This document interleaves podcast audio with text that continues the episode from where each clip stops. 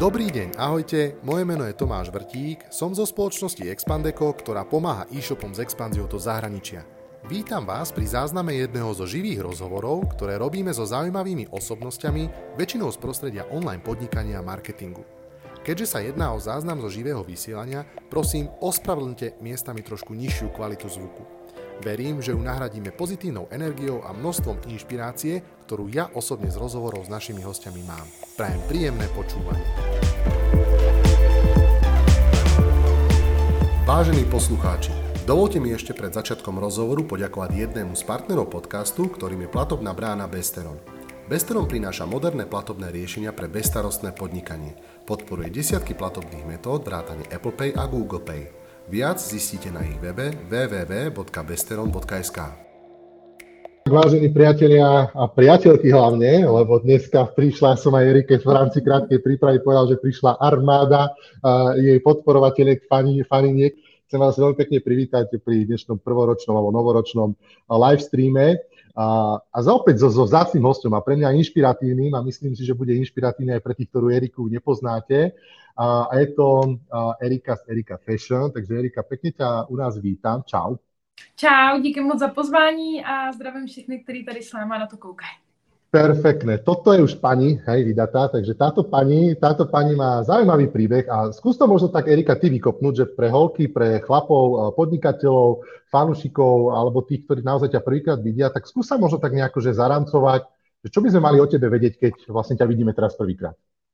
Hele, ten, kdo mě vidí poprvé, tak by měl vědět asi, že se cítím nejvíc jako podnikatelka, jsem majitelka e-shopu Erika Pešan, fungujeme na Slovensku i v Česku a myslím si neskromně, že by mohla být hodně inspirací pro lidi, kteří třeba si myslejí, že nemají na to, aby měli dobrou firmu nebo aby byli dobrý podnikatelé, protože já si myslím, že já taky k tomu nemám úplně dokonalý předpoklady. Myslím si, že jsem vždycky byla taková hodně podceňovaná i ze strany okolí, ale i sama sebe jsem podceňovala dost často a myslím si, že zrovna já jsem ukázka toho, že jde úplně všechno, protože já říkám vždycky, když to zvládla tahle malá blondýna, tak to musí zvládnout už úplně každý.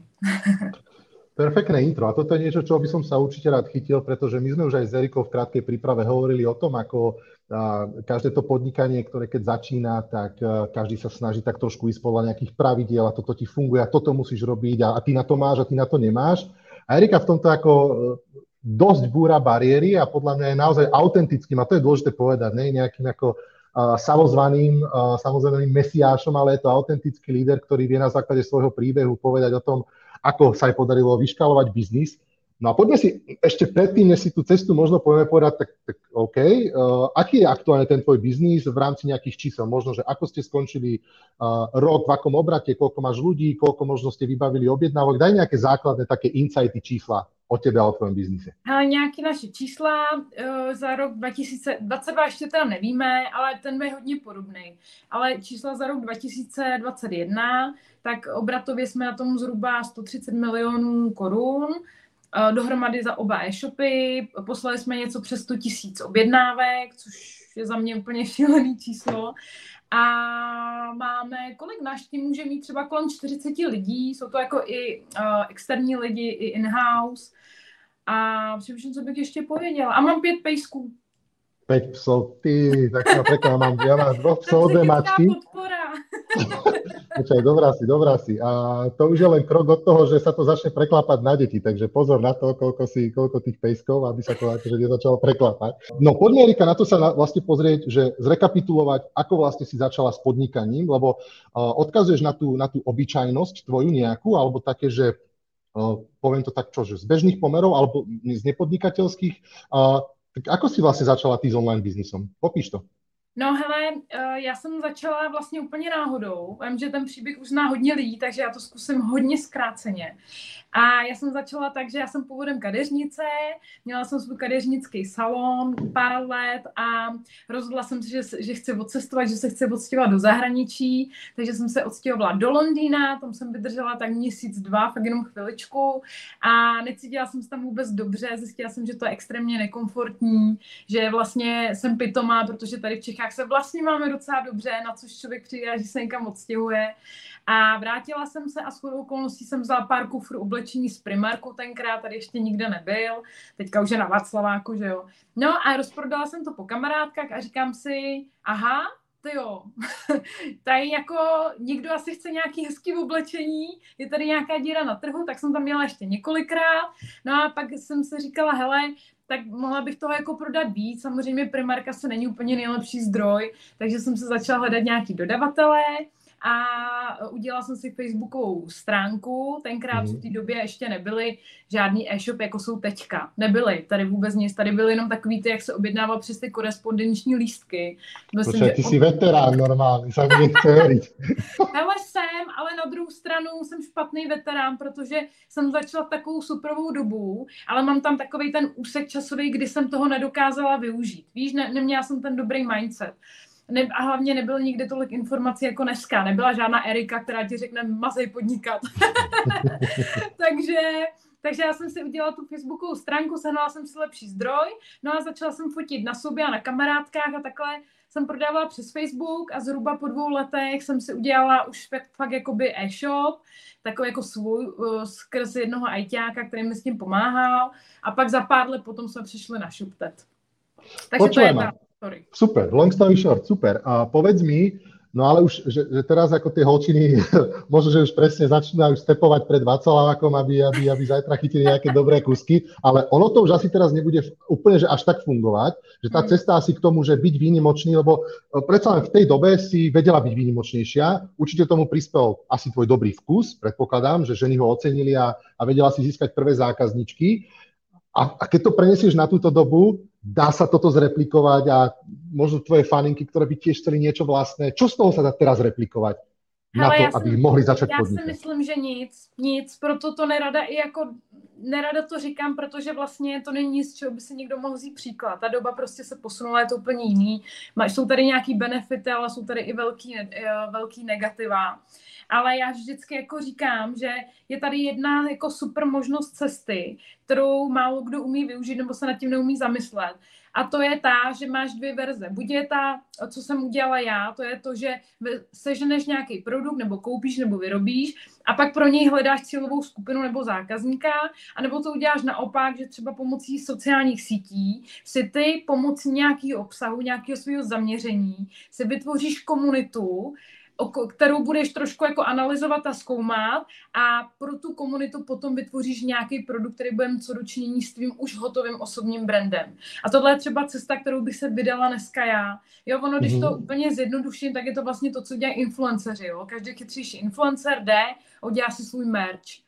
Ale já teďka nechci nikomu říkat, jako dělejte si merče, ale spíš jako dělejte třeba produkty, které lidi fakt budou mít rádi, který prostě budou mít co dočinit s váma. Já ti to řeknu na příkladu. Přišla ke mně slečna jednou na nějaký konferenci a říká, hele Eri, já jsem právnička, už mě to nebaví, chci s tím skončit a hrozně bych chtěla mít svou značku outdoorového oblečení. Ona, že je vodníkac z Beskyt a já říkám, hele OK, říkám, hele, ta výroba je fakt náročná. Tedy když se budeš ti nechat vyrobit outdoorovou bundu někde v zahraničí, třeba v Turecku, tak se stane to, že budeš muset nechat vyrobit 200-300 kusů. Komu to prodáš? Prodáš tak 2 někam do rodiny a potom budeš ráda, že se toho za pár let zbavíš, nebo nevím, to dáš někam na charitu. Já říkám, proč? Hele, odkud seš? A ona, no, já jsem z Beskyt, a říkám, tam to je tak nádherný. Vem si Instagram, vem si TikTok, rozjej sociální sítě. Říkám, máš peníze ušetřený na to, aby se třeba rok jako nemusela pracovat. A ona, jo, mám peníze ušetřené. Říkám, no ty vole, co je lepšího, že jo? Já říkám, super, takže teď se dáš rok pohov, jestli to musíš vážně, začni boostovat ty své sociální sítě dobrým obsahem, uč se u těch nejlepších, měj to hezký, měj to edukativní, měj to inspirativní, měj to moderní a buduj si komunitu kolem té svojí značky. Za rok, až zjistíš, a já věřím, že se to povede, já nevěřím, že to je něco, co nejde. Fakt to jde, když to člověk jako chytne dobře, tak to jde. Za rok se probudíš, máš tady komunitu lidí, najednou ty lidi se na tebe nabalili kvůli tomu, že ty jim ukazuješ jim přírodu, ukazuješ jim, jak cestuješ, ukazuješ jim třeba krásy Česká a neříkej mi, že tenhle člověk si od tebe nekoupí outdoorovou mikinu, outdoorovou bundu, nebo rukavice, nebo flašku na pití, nebo baterku, nebo kompas, cokoliv, jo, to teďka cucám z prstu. Ale tohle je přesně taková ta cesta, kterou třeba já bych se jako vydala v téhle době, když bych dobře, paní nebyla úplně jako na tom špatně, ona si mohla dovolit fakt rok nepracovat. Ale když něco hodně chceš, tak to zvládneš dělat i ve volném čase. Jako side hustle nějaký. Jde to? Veľmi dobre, podľa mňa teraz trošku ako otáčaš tú mantru toho, že vždy je to o tom prome produktu a budovanie nejakej novej no-name značky, ale začať od seba je veľmi zaujímavé a to vie byť aj potom tá dlhodobá hodnota, keď pri tom biznise chceš zostať. A možno ešte malá poznámka zo mňa, že za posledný možno rok, dva sa mi stalo, že traja ľudia z môjho okolia, ktorými sme boli v kontakte skrz nejaké firmy a pôsobili v nejakých teda firmách, tak sa rozhodli podnikať, ale bolo to také naozaj, že môžem povedať, že neúspešné práve kvôli tomu, že dali všetko oli na jednu kartu a ja by som aj možno že povedal, že nie vždy aj po hlave je to najlepšie riešenie, ale presne ako nejaký side hustle, mať ešte možno istotu toho podnikania a skúšať akože potroške niekde začať a zrazu si to spraví, budeme v českých korunách hovoriť, ja 5 mesačne k dobru a super a desinu a keď sa dostaneš na ten svoj príjem, ktorý ti zaplatí všetky tie účty a drahé hypotéky, tak potom kľudne s tým sekni a choď do toho úplne po hlave. Že neposlúchajte niekedy len tých úplných šarlatánov, ktorí vám hovoria jasné všetko, vykúpte sklad a čakajte, kým prídu prvé objednávky. Tak to nikdy nebude. Hele, není to, každý jsme jiný, jo? Takže někdo se cítí na to jít all in. Já jsem ten typ třeba, ale jako respektuju to, že někdo ten typ není. Někdo třeba to riziko ho jako paralyzuje takým způsobem, že on z toho nemůže spát, má z toho stres a vlastně nedokáže dělat potom dobře jako nic. Takže jsou takovýhle typy lidí. Ale to zase, přesně, a to je zase potom o té vůli, že si chceš něco jako vybudovat, tak hol budeš mít, pojedeš 2 směny, no. Pojedeš si práci, která ti dá nějakou jistotu a pak víkendy a večery prostě si budeš tady budovat nějaký svůj sen nebo budeš makat na tom svým cíli. Jako zadara to není a nikdy nebylo. Je to prostě... Je to prostě jenom o tom dostat se do toho stavu, že to hrozně chceš. To je ako v ničom iným to není za mňa. Tá tvoja vnútorná motivácia bola čo? Bola peniaze? Bola sloboda? Ako by si to pomenovala? Hele, slovne nebylo to nic určitýho, ale já jsem takovej typ člověka, že já jako vždycky, když se do ničeho ponořím, tak to dělám naplno. Já prostě buď to nebudu dělat vůbec, anebo to budu dělat jako úplně. Takže... Hele, já když jsem třeba chodila po brigádách, já jsem pracovala v restauraci od 14 let do 18 a já jsem jako, já nedokážu jít a tu práci odfláknu a jenom tak si to tam odmakám. Já jsem byla nejlepší servírka ze všech. Když jsem šla uklízet záchody, tak jsem stejně ten záchod musela pořádně naleštit. Jo, takže je to asi, jako by vychází to z nějaké mojí osobnosti, že prostě všechno strašně vyženu do extrému. A to nemá každý, takže se nemyslím, že by bylo dobrý říkat lidem, přežím to do extrému jako já, protože z toho potom vyplývá i spousta komplikací, jo. Ono to není vždycky jenom jako pozitivní, to, že to vyženu do extrému. Ono to má přináší sebou spoustu problémů, jo. No, ale prostě, jak říkám, jako budovat to někde vedle bokem, protože jsou lidi, kteří ho to riziko jako takhle nedávají a myslím si, že obojí je v pohodě to pomalejší cesta, ale zase jako jistější, pomalu, ale jistě. Proč by ne? Dobre. Aby sme už začali vybachávať postupne otázky, lebo samozrejme už tu z nejaké vznikajú. Petra Bimom CZ asi sa pýta, hezký deň Eriko, volila si externí financovanie, nebo jestli si vždy otáčila to, co si videla? Jestli bylo zložité držať peníze v zásobách? Děkuji, Petra. Tak ideme po konkrétnostiach, tak nech sa páči. Super. Hele, ja som neměla nikdy externí peníze, pokud se nepočítá půjčka na auto, a to se nepočítá, protože to není podnikatelská nutnost. A vždycky jsem to otáčela. Přesně jela jsem stylem, máš první triko, prodáš, za to koupíš další triko, pak další triko a takhle jsem to pořád otáčela, až máme dneska sklad třeba v hodnotě, já nevím, 15 milionů. No, takže jako, no, otáčela jsem to. A vím, že určitě jako přidružená otázka k tomu je, jestli bych dneska to externí financování třeba jako uvítala. A musím teda říct, že asi ne, asi jakoby ne, ale určitě bych uvítala financování ve formě nějakého jako dobrýho know-how. To je jako smart money. Jakoby, že asi nepotřebuji jako peníze do firmy, ale docela by se mi líbil investor v podobě jako know-how investice. Počúvaj, teraz všetci guru e-commerceovi československí zbystrili pozornosť a budú ti písať. Ale inak v Československu myslím, že čo ja vnímam ako takých šikovných investorov v e-commerce, ktorí sa pohybujú, tak sú Irakic. Jo, Irak, já se znám s Ondrou a tím, no, a jsou jako šikovní. Jako víme o sobě, že existujeme, tak třeba jednou to probereme i něco jiného, než co z mělo z kakobědu. Dobre povedal, lebo fakt tie otázky pribúdajú a neviem, či sa k všetkým dostaneme, ale vybereme tie tri, to som slúbil, ktoré oceníme. Ďalšia otázka je od Emimio. Hezký večer, Eri. Co bylo to nejhoršie, čo sa vám v podnikaní stalo, čemu ste musela čeliť? Děkuji. Také tie otázky, čo najhoršie, vieš, to ľudia majú rádi. Ale nejhorší, co se mi mohlo stát, to teďka řeknu a bude to znít tvrdě a blbě, tak nejhorší, co jsem udělala ve svým podnikání, je to, že jsem se vybrala fashion. To už bych nikdy neudělala. Já si myslím, že to je fakt hrozný obor, ale bohužel teda už jsem jako in, tak už se nedá nic dělat. Ale fashion je jeden z nejhorších oborů, podle mě, který se člověk může vybrat. Je to fakt těžký se udržet, spousta konkurence, takový ty menší už pomalu odpadává. A potom tady... Čo série na tom biznise teraz najviac? Hele, mě štve to, že tady máme takový ty giganty ve formě About you, Zalando a Zoot, který vlastně se tady snaží za každou cenu sežrat prostor na trhu. A je to prostě blbý pro ty menší firmy, protože myslím si, že jako zákazníci obecně jsou tady díky tady těmhle gigantům brutálně rozmazlený. Jako fakt to řeknu úplně na rovinu. A potom se děje to, že oni to chtějí po nás, ale my se to nemůžeme dovolit. A jakoby schazuje to ty menší podnikatele. Ale já jako vím samozřejmě, že my nikoho nezajímáme. Jo? Akorát, že já jsem na pomezí toho, že jsem největší z těch nejmenších. Víš? A to je vždycky blbý. No počkaj, Erika z roku 2022 bude pinda na Eriku roku 2025. Aj si to uvedomíš trošku, čo? Jo, no. Potom ti to někdo prehrá, že na čum.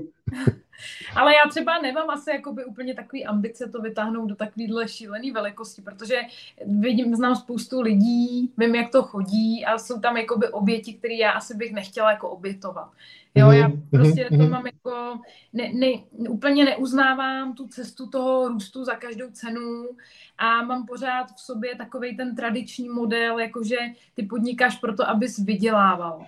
Jo, což je mimochodem daný zákonem, takže jako nejsem fanoušek toho modelu pojďte a budeme to prodávat do mínusu, jenom proto, aby jsme si zabrali místo na trhu. No a tím, že oni to ty tři velký hráči tady dělají, tak my jsme takový jako ocářci, který vždycky jenom tak jako vlajou, tak jak oni s tím zamávají. Víš, jako, že ve stylu, když Zalando spustí slevy, tak my to samozřejmě cítíme, že sa to deje. Ešte, ja by som na to možno reagoval, takže my robíme, alebo tá naša skúsenosť ako Expandeko s Fashion je taká, že robíme vratky pre klientov, aj veľkých, aj malých. A je to crazy a myslím si, a ja som si to už dovolil povedať niekde 2 roky dozadu, že to musí skončiť, pretože aj som tam v podcaste asi spolu sa tiež opakujem, už starnem, ale my sa na jednej strane hráme, aký sme všetci ekologickí a potom nemáme problém proste 20 z 25 handier poslať naspäť niekde. Podľa aj Nemci nejvíc, že jo? No áno. Ale potrpia si, aby si mu to poslal ako v ekologickom sáčočku, hej, to vtedy sú mega šťastní.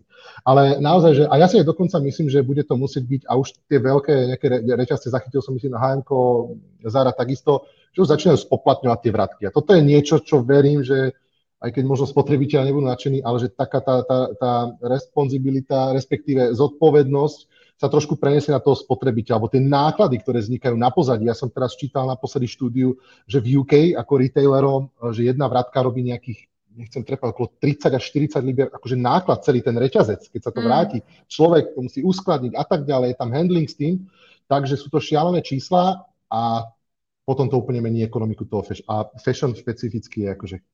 Hele, já jsem teďka dávala video ven nějaký ze skladu, kde vlastně náš sklad funguje tak, že my máme oblečení pověšený na ramínkách, na štendrech, asi z 80%. A vždycky, když dáváme ven nějaký video, jak to balíme, tak to dáváme do plastového obalu a schytáváme vždycky bídu za to, jak jsme neekologický. Jenže my právě na rozdíl od těch jiných e-shopů to máme na těch ramínkách a pak dáme třeba 5 věcí do jednoho balíčku.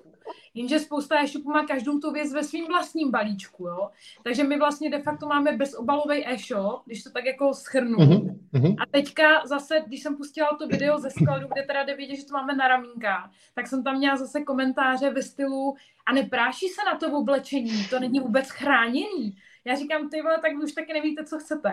Kdyby to bylo v obalu, tak je to neekologický. Když je to na ramínku, tak se zase na to práší, jako podle tady komentujících. Takže ty lidi jako sami neví, co chtějí, oni jenom chtějí najít nějakou chybku. A co se týče tady toho jako vracení, ty vratky, tak to je téma samo o sobě. Vím, že to jsme se bavili, že Němci jsou v tom jako experti, že jsou třeba Němci extrémně ekologický, ale u nich je ve zvyku, když se objednává, tak se objedná třeba 5 velikostí a z toho si jednu nechal. To třeba musím říct, že Češi za stolek úplně nedělají. Oni jako vrátí to, co jim nesedí, ale že by úplně si paní objednala 3 jako bundy v různých velikostech, to zase ne. Třeba 2, jo, ale jako 3, 4 už ne. Takže zase nejsme na tom tak špatně. My teda, co se týče bratkovosti, tak máme okolo asi 20% nebo 25%. My jsme měli 20%, a potom, co začala ta krize trošku, jako to si myslím, že začalo někdy jako se zářím, tak se nám strašně zvýšily asi o 5 až 7%. To znamená, že teďka z 20 jsme na 27, že jde vidět, že ty lidi, co se jako objednají, tak když jim to trošku jenom nesedí, tak už se to nenechají jako dřív a neříkají takový to, já do toho zhubnu, ale už to prostě reálně fakt vrátí. Takže to jako jde cítit hodně, tohle nákupní chování. Super, díky. Irena Šimková sa pýta. Dobrý večer, Eri, myslíš, že dnes lze vůbec rozjet nový podnik bez sociálnych sítí? Myslím si, že ne. A hlavně takhle. Jako myslím si, že by se tomu člověk minimálně neměl bránit, protože když ta cesta je, když ta možnost je, tak je úplně jako blbost přemýšlet vůbec nad tím, proč bych to měla dělat bez sociálních sítí. To je úplně nonsense. Jessica Anna Rodriguezová, Serpa, parádne meno, krásne. Zdravím, kdyby ste si mohla vybrať iný biznis obor, ktorý by to byl a proč? Děkuji. Pýta sa to viacero ľudí, tak to zhrníme v tejto. To se mě ptají často lidi. Já vždycky říkám, že kdybych mohla, paradoxně, tak se vrátím zase k nějakým službám a využila bych tam to know-how, co mám tady. Mně třeba služby přijdou jako strašně dobrá věc, která si myslím, že dřív byla doceňovaná, pak se od toho trošku ustoupilo, protože všichni chtěli být manažeři a teďka zase nastává prostě doba, kdy začínáme jako cenit tu lidskou práci. A bude to ceněný čím dál tím víc, ještě jako s příchodem AI, kdy si myslím, že už jako zůstanou jenom ty fakt jako top šikovní lidi, protože tu průměrnou práci to už nahradí třeba AI. Ale nenahradí to, že ti někdo uvaří, zatím teda, nenahradí to, že nevím, to bude dobrý psycholog nebo cokoliv, jo? Nebo, ale i rukama, i kadeřnictví, kosmetiky nebo truhláři, že jo? To je prostě, hele, jako sehnat truhláře, dobrýho šikovního, tak to je extrém, jo, tady.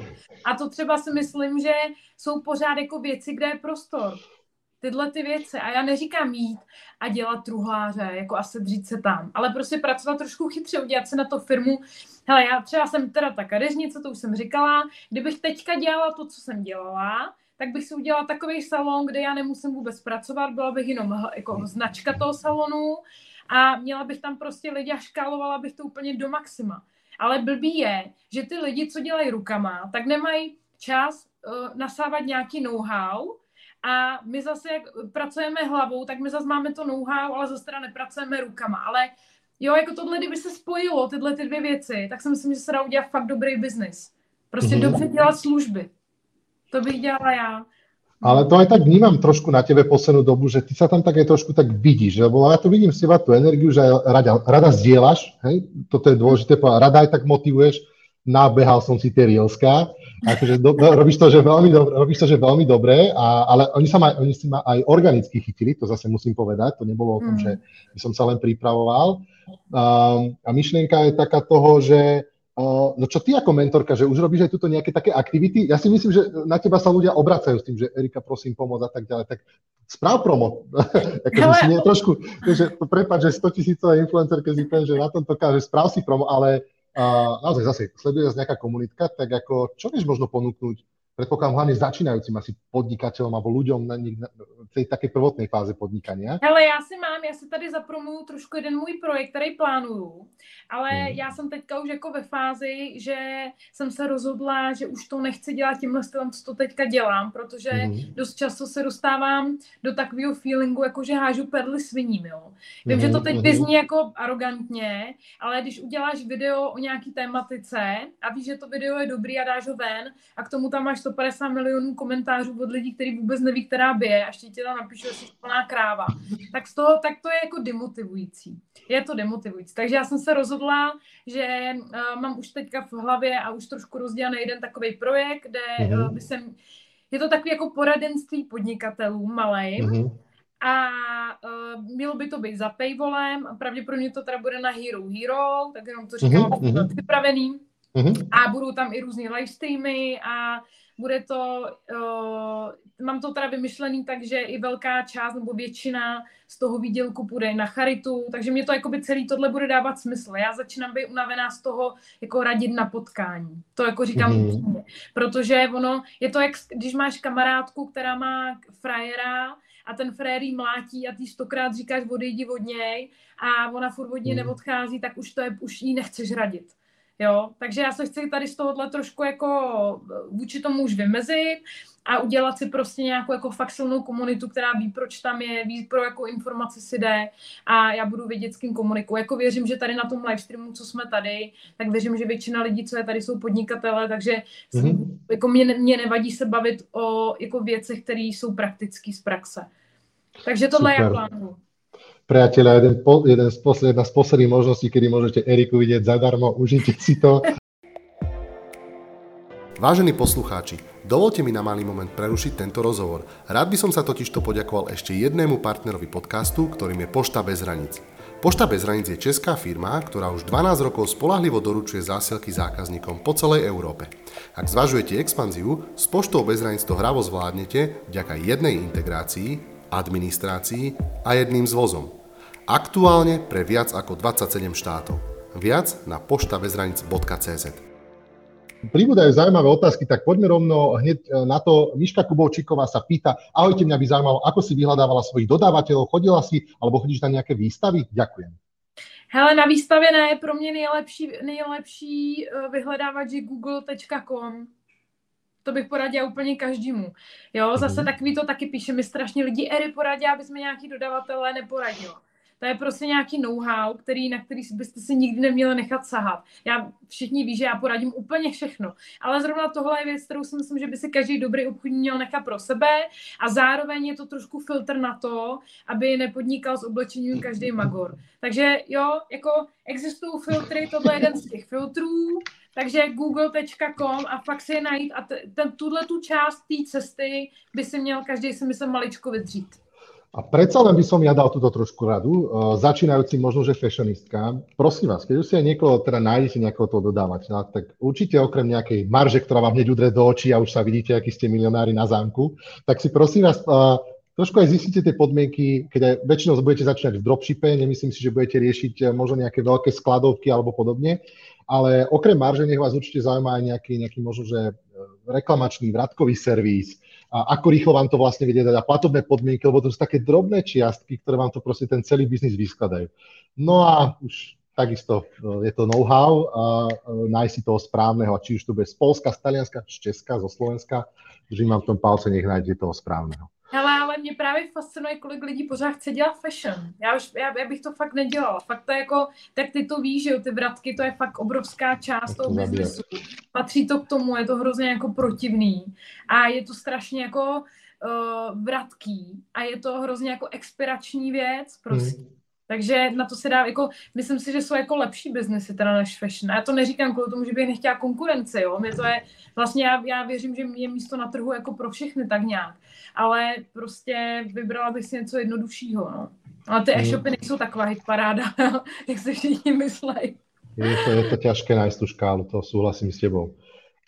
Bombardujete nás tu otázkami, ale som samozrejme za to rád. Ďalšia je, že či máš nejakú kľúčovú osobu vo svojej firme, nejakú pravú ruku alebo niekoho, bez koho by to nešlo, tak môžeš dať shoutout nejakému kolegovi, kolegynke. Hele, mám tam dva takovýhle lidi, bez ktorých by to nešlo, a to je naše provozačka, šikovná, která se stará vlastně o celkový chod a díky který já si můžu dělat svoje kraviny na těch sociálních sítích. A potom tam mám vlastně jakoby hlavní stylistku, na kterou jsem zdelegovala totálně celý vizuál. To znamená, že ona se vlastně stará o to, jak budou vypadat fotky, jak budou vypadat videa, kde se bude natáčet, jak se to bude natáčet. A stará se vlastně o to, co potom jde ven jako k těm lidem. Tak na to jsem třeba pyšná, že jsem to dokázala také zdelegovat. Jsem pyšná, že jsem si našla takového šikovného člověka. A samozřejmě ještě i ten tým pod ní je skvělej. Ty lidi přidružený k tomu vizuálu. No. A potom jako ty pozice, které jsou v e-shopu, tak to už jako, ono jsme jako každý nahraditelný, ale to už jsou spíš takový jako indiáni než náčelníci. Mm-hmm. To budovanie týmu, máš plus 40 ľudí aktuálne, tak vieš možno tam poradiť nejaké know-how, s akými ľuďmi sa obklopuješ, čo je pre teba dôležité, čo pre teba funguje alebo vo vašej firme funguje, aký typ ľudí možno nefunguje, ako sa dostať k tým správnym ľuďom? Nefungujú dobrí lidi. Ja vždycky říkám, že jsou věci, 90% věcí se dá naučit, ale dobrou povahu se nenaučíš. Když jsi debil, tak budeš vždycky debil. Takže fakt vyvarovat se tomu, aby člověk neměl v týmu nějaký debily, nějaký zlý lidi, protože teď ti to dokáže úplně rozvrátit. Takže to je jakoby můj první filtr, je fakt jako se dá záležet na tom, aby to byl dobrý člověk, aby byl hodnej, aby to nebyl podrazák, aby nebyl zbytečně jako, teď to bude znít blbě, ambiciózní. Jo, jakože my jsem ambiciozní v tom špatném slova smyslu. Občas někdo přijde a myslí si, že za měsíc bude majitelka. Jo, bude jako, že mě nahradí. Tak to je vždycky jako blbý, ale samozřejmě ambiciozní ve stylu chci víc, chci prostě ukázat, co umím, to jako v pohodě. Jo, ale spousta lidí nic neumí, ale chtěli by prostě to tam vést. No a co se týče jakoby těch profesí jako takovej, tak my totiž nemáme úplně jako vysoký management. Takže vlastně kromě těch vizuálních věcí, na které věřím, že fakt musíš mít talent, tak je tam všechno, co se může někdo naučit. Nemáme tam nic, co bych potřebovala nějakého seniorního člověka, který přijde, já nevím, z Alze nebo od někač, zatím nic to nemáme. My to fakt jedeme jako bez vysokého managementu. A nelimituje ťa to už niekde. A teraz poviem príklad, napríklad v tom sklade, hej, v rámci nejakého možno usporiadania, že myslíš, že tam stále dokážeš mať to know-how, ja neviem, že dokážeš to spraviť v takej nákladovosti, teraz nehovorím ako o Alze, to je úplne nejaká iná extra trieda oproti asi všetkým, ale možno, že byť konkurencieschopný aj v tej možno rýchlosti, efektivite zabalenia tým väčším hráčom, ako napríklad Zoot a podobne? Tak jakože, dokud tady není takový to jakože same day delivery, což jakoby úplně není ještě, jako částečně, ale úplně ne, není to tak rozšířený, tak si myslím, že to pořád jako zvládáme dobře. Že si myslím, že to je v pohodě, ale otázka je, jak se ty nároky jako zvýší.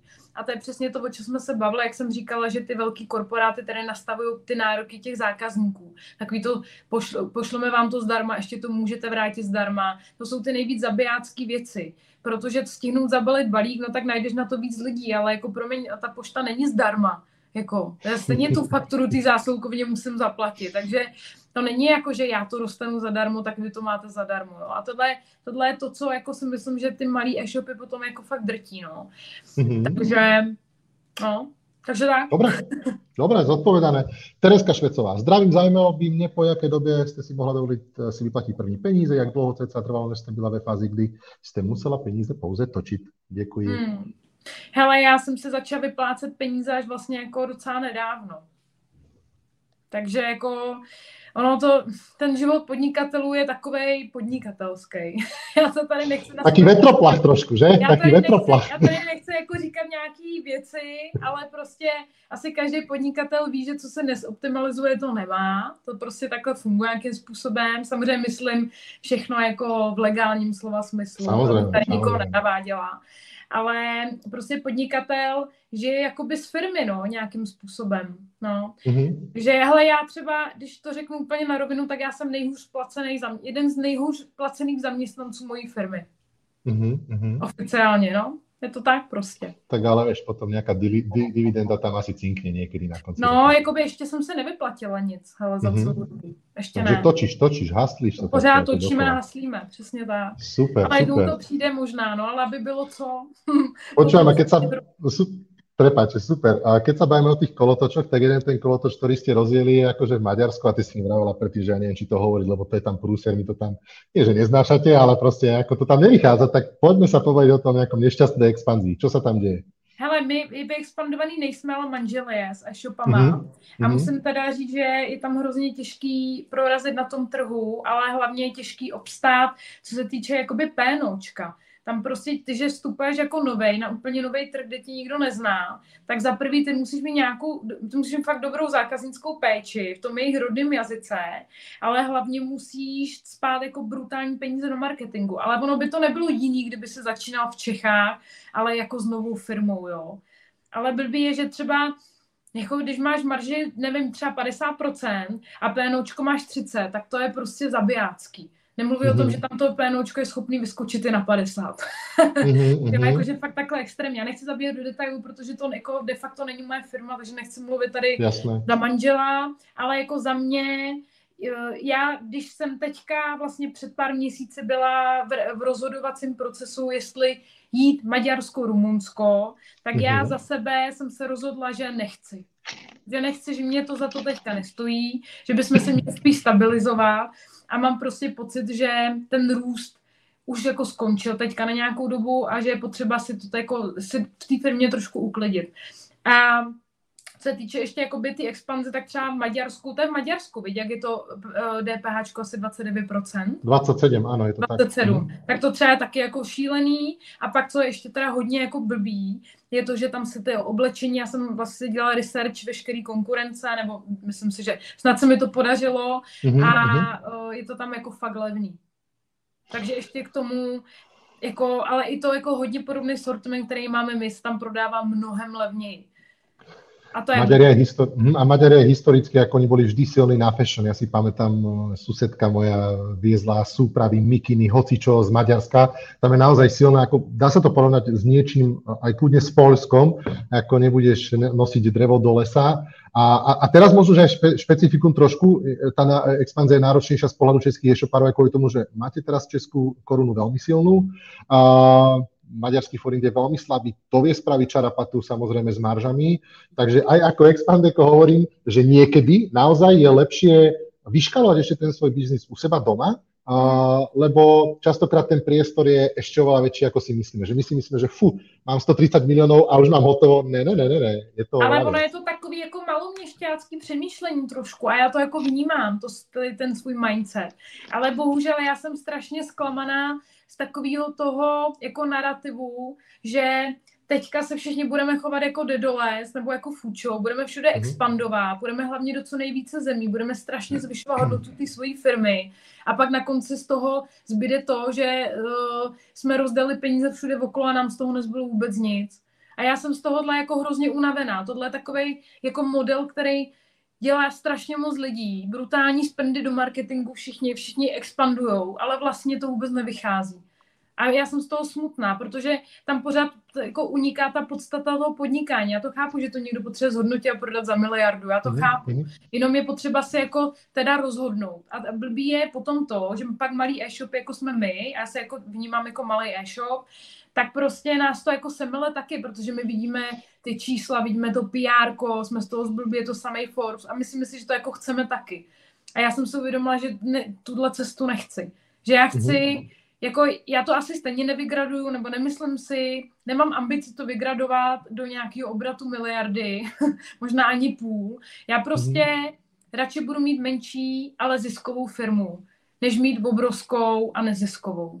Jo? A tohle si myslím, že je třeba věc, kterou by se člověk měl rozhodnout už třeba v nějaký pokročilejší fázi podnikání, protože není jenom jeden model a je třeba se pak rozhodnout, co s tím na konci chceš udělat. Já jsem na to nikdy nevěřila, ale teďka už vím, že k čemu je mi růst, když z toho nic mít nebudu a nechci to ani prodat. To je úplně k hovnu. Jo? Takže pokud prostě, jo, jakože, promiň. Nie, dobre, ja som ti do toho skočil, prepáč za to. Budem ale trošku oponovať tej expanzii, lebo určite sú prípady e-shopov, ktoré robia expanziu kvôli tomu, aby sa nafúkli, aby vyzerali lepšie v niekoho očiach, aby nabrali hodnotu a s nejakou myšlienkou budúceho exitu, ale ja môžem povedať, že máme aktuálne nejakých 200 aktívnych klientov a naozaj, že väčšina ten biznis viac alebo menej úspešne prevádzkuje v zahraničí, takže ho robí ziskový. menej alebo viac, ale robí ho. Samozrejme sú niektoré jednotky, ktoré proste to dotujú, ale vnímajú to ako nejakú príležitosť. Je ale super, pokiaľ tam naozaj nájdu potom vďaka expanzii, a to sa naozaj že často stáva, tú škálu v tom biznise a zrazu im to ako dáva väčší význam. A každá firma to má ale úplne inak. Ten príbeh, každý si píše iný. A opäť, niekto třeba nepotřebuje škálovať. Vidíš, niekto to nepotřebuje. Áno. A hlavne si treba dávať pozor na také, že zaručené rady. Keď vám niekto povie, že toto musíš, lebo bez toho ako nemôžeš byť, nie je to akákoľvek cesta, tak to už je manipulácia, to už nie je rada. No, je pravda, budem, no, ale je pravda, jestli to člověk musí fakt jako možná trošku zkusit, ale zamyslet se nad tím, jako co od té firmy čekáš, co od toho chceš a pak se podle toho zařídit a zkoušet. Jo? Ono to není, je fakt nepřenositelný. Takže já také nechci říkat, že neexpandovat. Já jenom říkám, že já jsem se rozhodla, že ne, protože je to moc velká investice na tuhle nejistou dobu.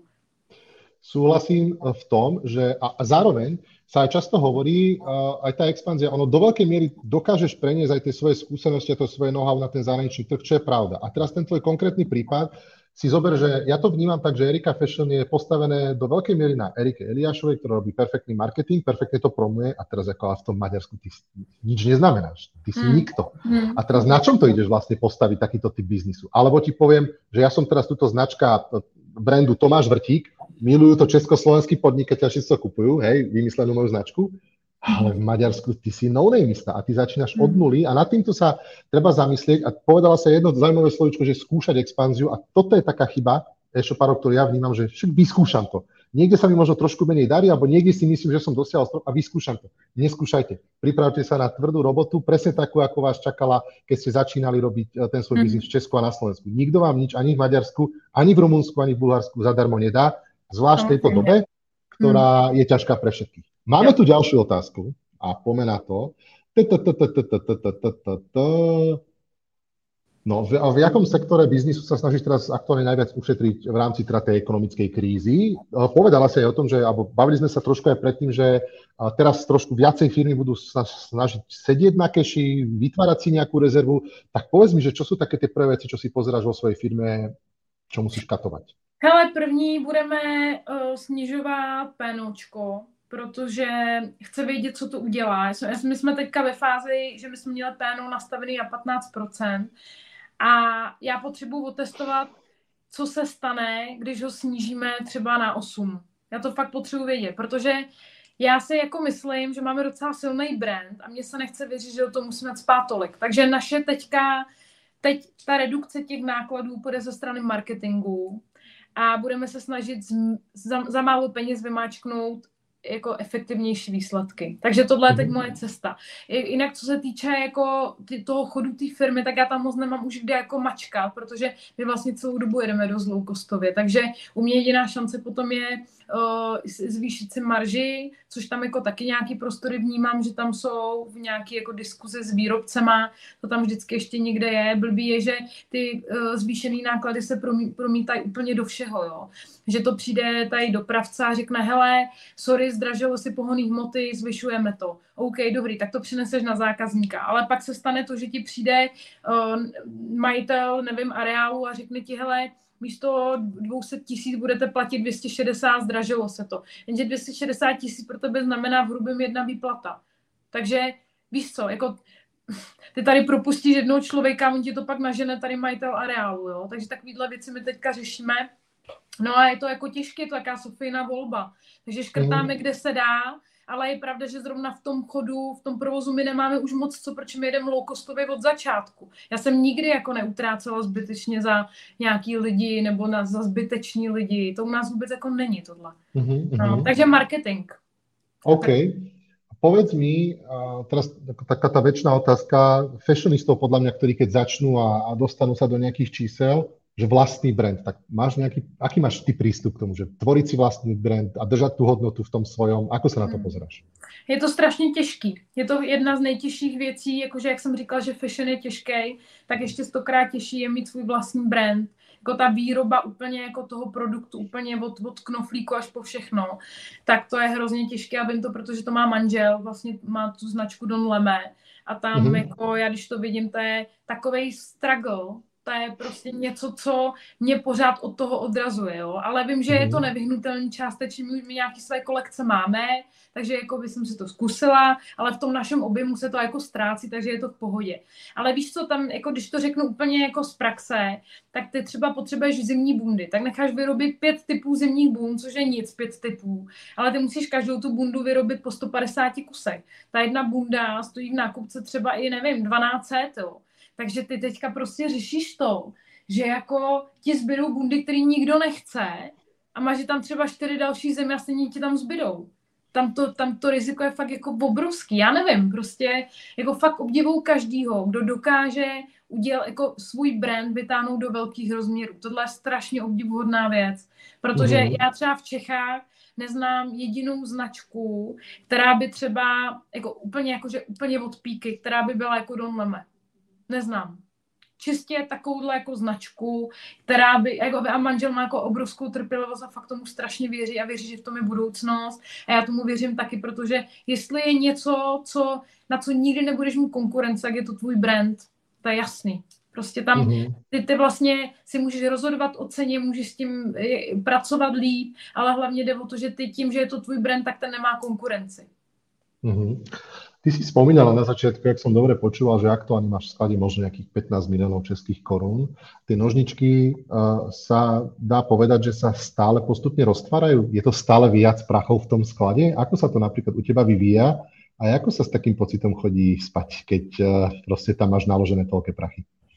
Hele, my to máme docela stabilní, ten sklad. No, jakoby vyrostl, ale vyrostl s obratama, což je jako adekvátní a roste to nějakou přímou úměrou. Takže nemůžu říct, nejsem ve fázi, hele, tak když máš 130 milionů obrat, tak už nezní tak blbě, že máš 15 milionů ve skladu. Něco prodat musíš, jo, abys věděl, nevím, dejme tomu 30 milionů, tak ho těch 15 musíš v tom skladu mít. Jo, takže ono bez toho to nejde. Takže nevím teďka, jaká je jako nějaký obecný měřítko na to, co máš mít. Asi to závisí od marže a tak, ale prostě já si myslím, že to je jako v pohodě a že si to pořád držíme. Máme docela velkou obrátkovost a i se jako snažíme to vyprodávat. Ale zároveň se snažíme držet balans v tom, aby jsme z nás nebyl nějaký slevový portál, protože to úplně taky nechci, jo. No a to je tiež tenká, prepáč, Hraná, ako sa vlastne tuto tak balancujete, lebo naozaj fashion rovná sa pre mňa zdraví, a tak aké je tá tvoja esencia know-how toho, že ako to držať na úzde? No ja pořád věřím, že musíš tým zákazníkom dávať trošku víc, jakože už to, jako pokud, ja věřím, že ten slevový model, který jede spousta e-shopů, jakože ty lidi už si u nich neumí ani koupit nic za plnou, protože ví, že za týden stejně bude slám, bude někde slovej kol, tak oni se ty zákazníky tak naučili.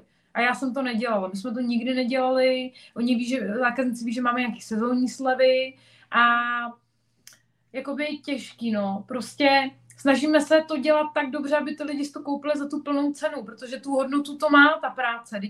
My okolo toho máme brutálně práce. To není jako, že vždycky každý myslí, že máš tričko, koupíš za 100, prodáš za 200, co by si chtěl za pustovku, že to jako hezky vyfotíš. Ne, ty vole. To prostě se neumí ty lidi vůbec představit, co v tom je a kolik toho musíme prodat, aby se vůbec jako uživil ten chod, aby uživila všechny ty zaměstnance, ale i všechny ty naše dodavatele, jo. To je prostě jako strašně dlouhý řetězec a není to vůbec o mně mimochodem. Ta firma vlastně není vůbec o mně, já jsem jenom jako jaká tvář. Je to o tom, že se tím živí strašně moc lidí, kteří někde tomu mají práci a to prostě něco stojí. Takže prostě nechci se do té slevové spirály dostat, doufám, že nikdy nedostanu, ale nikdy neříkej nikdy, protože nevíš, jak to bude. Je to fakt nepredikovatelný. Ale jako, nevím, no, jak vyprodáváme, snažíme se hlídat trošku ty zásoby ve stylu, hele, to se neprodává, tak šup do slevy, ale nemáme jako všechno permanentně ve slevě. Povedz mi, dá sa ešte teraz robiť fashion s nejakou dostupnosťou tovaru, ja neviem, 7 dní, čo ešte sem tam narazí na nejakú stránku. Ako to máš vlastne ty? Všetko skladovky sa snažíš, alebo s akou dostupnosťou pracujete? Ja jestli máš na mysle třeba dropshipping, tak som v živote nedělala. Nikdy, jako ani to neuznávám ten model, chápu, že to je možná výhodný do začátku, ale takový tu formu toho, že to nikdo objednám, až když to nikdo zaplatí, věřím, že to je dobrý, že znám lidi, kteří na tom fakt zbohatli, ale nevěřím, že ti můžeš někdy vybudovat jako slušný brand. Na to já nevěřím. Takže to zase je ta otázka. Chceš vydělat, anebo chceš mít business nebo firmu, ze který budeš mít dobrý pocit. Každý, koho znám a vydělali na dropshippingu, tak rozhodně to nejsou lidi, kteří se tím biznesem chlubí. Jo, rozhodně nechodí a neříkají, já jsem majitel této dropshippingové firmy. Jo, je to taká trošku ostudka za mě teda.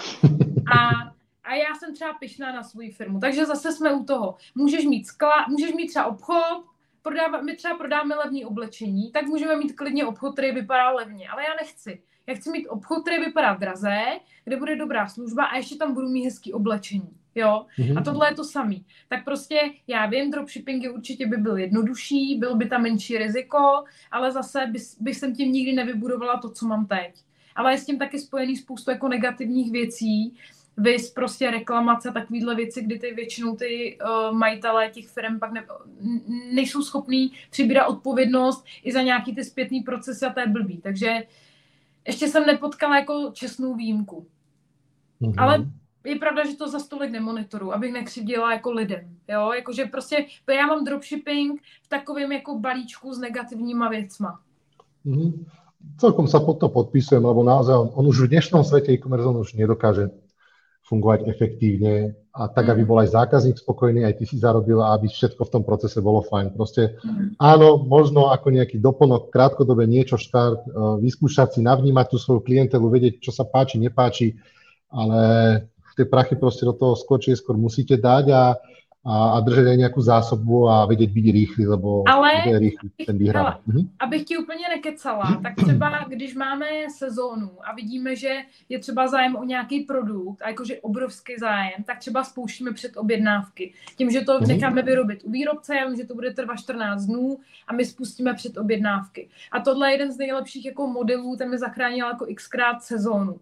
Protože ty produkty nemáš a buď to prostě nemáš a neprodáš, anebo je dáš do předprodeje a prodáš je. Jo? Takže tohle je třeba věc, kterou já dělám pravidelně, ne zase jako úplně ve velkém množství, ale děláme to a dost často nás to jako zachránilo, nám to tržby. Takže tuhle třeba formu, jo, ale pořád ta naše značka tak, jak je, tak jsme prostě, máme skladovky a je to náročnější, je to riskantnější, ale je to lepší práce za mě. Nestydím se za to a jsem prostě s tím v souladu. Mm-hmm. Ja by som sa skôr ešte opýtal, vrátil sa naspäť k tým sockám, pretože tie ti idú veľmi dobre a tam ja si myslím, že sa skrýva to tvoje najväčšie know-how. A ako možno, alebo v čom je podľa teba, ja neviem, napríklad TikTok, alebo čo možno funguje na TikToku a čo možno na Instagrame nie. Aby som to ešte možno, že obšírnejšie povedal tú otázku, je, opäť máme tu množstvo aj fashionistov alebo e-shopárov, ktorí, jasné, Facebooky si robili, prišiel Instagram, zvykli si na Instagram a ja vidím, že stále neobjavujú to čaro TikToku. Tak prosím ťa, poďme spraviť možno trošku aj promo TikToku, respektíve čo možno viacej funguje na TikToku a prečo by mali byť aj podnikatelia na TikToku? Hele, TikTok je pro mňa akviziční platforma. Já TikTok neberu jako něco, na čem by to mělo stát, ale beru to jako něco, na čem si můžeš nahnát pozornost lidí a pak se je zakvírovat nikam jinam. A myslela jsem si to jinak dřív a teďka jsem zjistila, že je strašně těžké na TikToku se vytvořit s tím konzumentem vztah. On ti to ta platforma ani jako nedovolí, protože ty třeba se nazbíráš, ale já mám třeba na TikToku nějakých přes 130 000 sledujících, který jsou úplně k ničemu, protože já když tam dám video, který ten TikTok na nějakém vzorku vyhodnotí, že není dobrý, tak to těm lidem stejně nepošle. Takže to úplně k ničemu. Ale pokud ty dokážeš vytěžit z toho to, že tam dáš zajímavý video a řekneš, hele, sledujte nás pro víc tipů na Instagramu a dokážeš si je tam zakvírovat, tak to už tu chvíli dává smysl. Nebo na YouTube, nebo kamkoliv. Takže za mě by měli podnikatele nad TikTokem přemýšlet jako nad akviziční platformou. Ale ne jako nad platformou jako takovou. Tam je to strašně zvláštní. A hlavně teda musím říct, že je to extrémně toxický. Tam má každý názor, většinou jakoby, hlavně ten negativní. A může tě to jako i poškodit.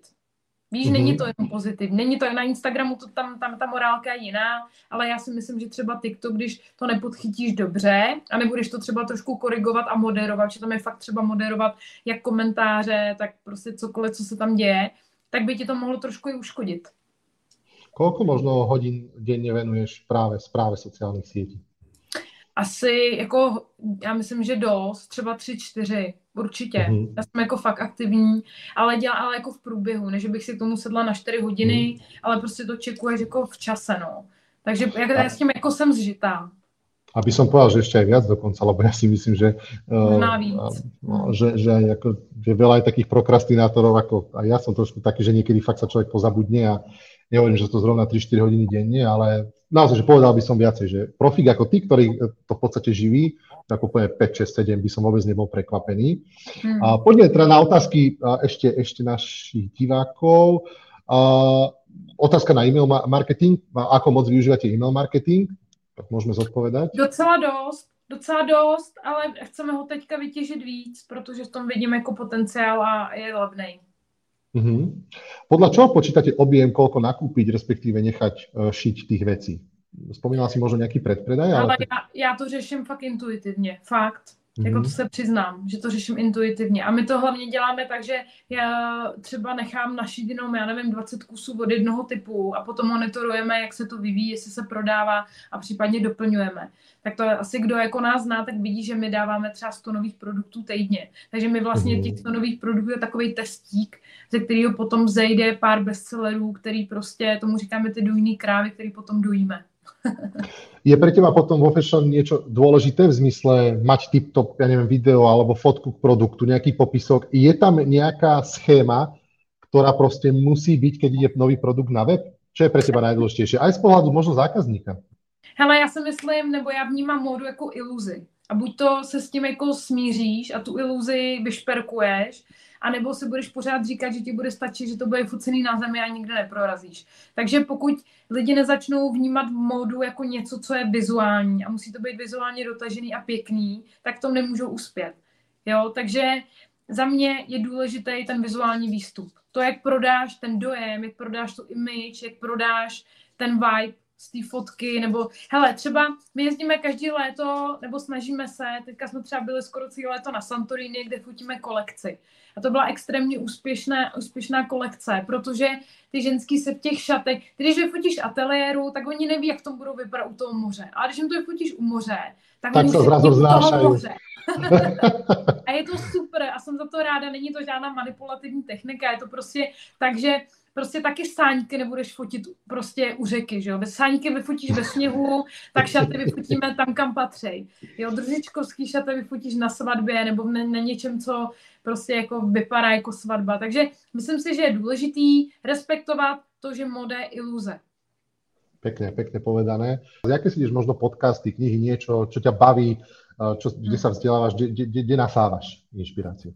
Já poslouchám strašně moc podcasty, ty mám fakt ráda, ale nejenom jako profesní, nejenom jako oborový, ale i různý prostě od lidí, který mě jako zajímají, takže poslouchám podcasty, jestli můžu třeba... No konkrétně. No. Hele, já miluju všechny, co poslouchám? Hele, poslouchám Deep Talks od mýho kamaráda Petra Ludviga, ten má fakt jako všeho chuť a je to strašně dobrý, strašně kvalitní. Když potřebuju něco hodně oborovýho, nebo hodně jako profesního, tak poslouchám Jirku Rostickýho, Mladý podnikatel. A potom mám hrozně ráda kluky ze středověku, Petra Máru a jeho kámoše. Potom poslouchám třeba i Protiproudu od Dana Tržila, Krát poslouchám i Forbes, poslouchám všechny možné jako mladiství, že jo, teď třeba Kit Ivan má. Poslouchám od Michala Hubíka, ale to už je takový jako mix, to už není přímo jako z oboru, ale jsou tam prostě různé osobnosti, které mají zajímavý životy a to je taky věc, která ti jako trošku zlepší rozhled, takže hodně toho. No a ty si aj niekde spomínala, že aj tvoj chlap je celkom tvá inšpirácia, tak môžeš aj jemu akože trošku pochváliť. Jasně, ona je jako obrovská, já vždycky říkám, že bez ní bych určitě jako nebyla tam, kde jsem. Takže on jako určitě jo, no. Ale to víš, tak kovářova kobyla. Jasne, poznám. Bosa, ale je obrovská, fakt je, bez ní by to nešlo. Erika, chcem ti veľmi pekne poďakovať, ako malo to vibe dobrý, za mňa malo to super flow, ďakujem ti za to know-how a za tú dobrú energiu, ktorú si minimálne na mňa preniesla. Dám ti tak posledné slovo sa ako tak rozlučiť. Tak jo, tak vám moc krát děkuji za vaši pozornost, vím, že je drahá a vážím si ji. A tobě taky moc děkuji za tenhle rozhovor a běžte hlavně všichni, prosím vás, volba. Česko volí, volte si správne, a však vy viete, čo máte robiť, ja si myslím, že vám to dobre dopadne, a tak držíme takisto v tom palce. Ahojte. Tak jo, díky.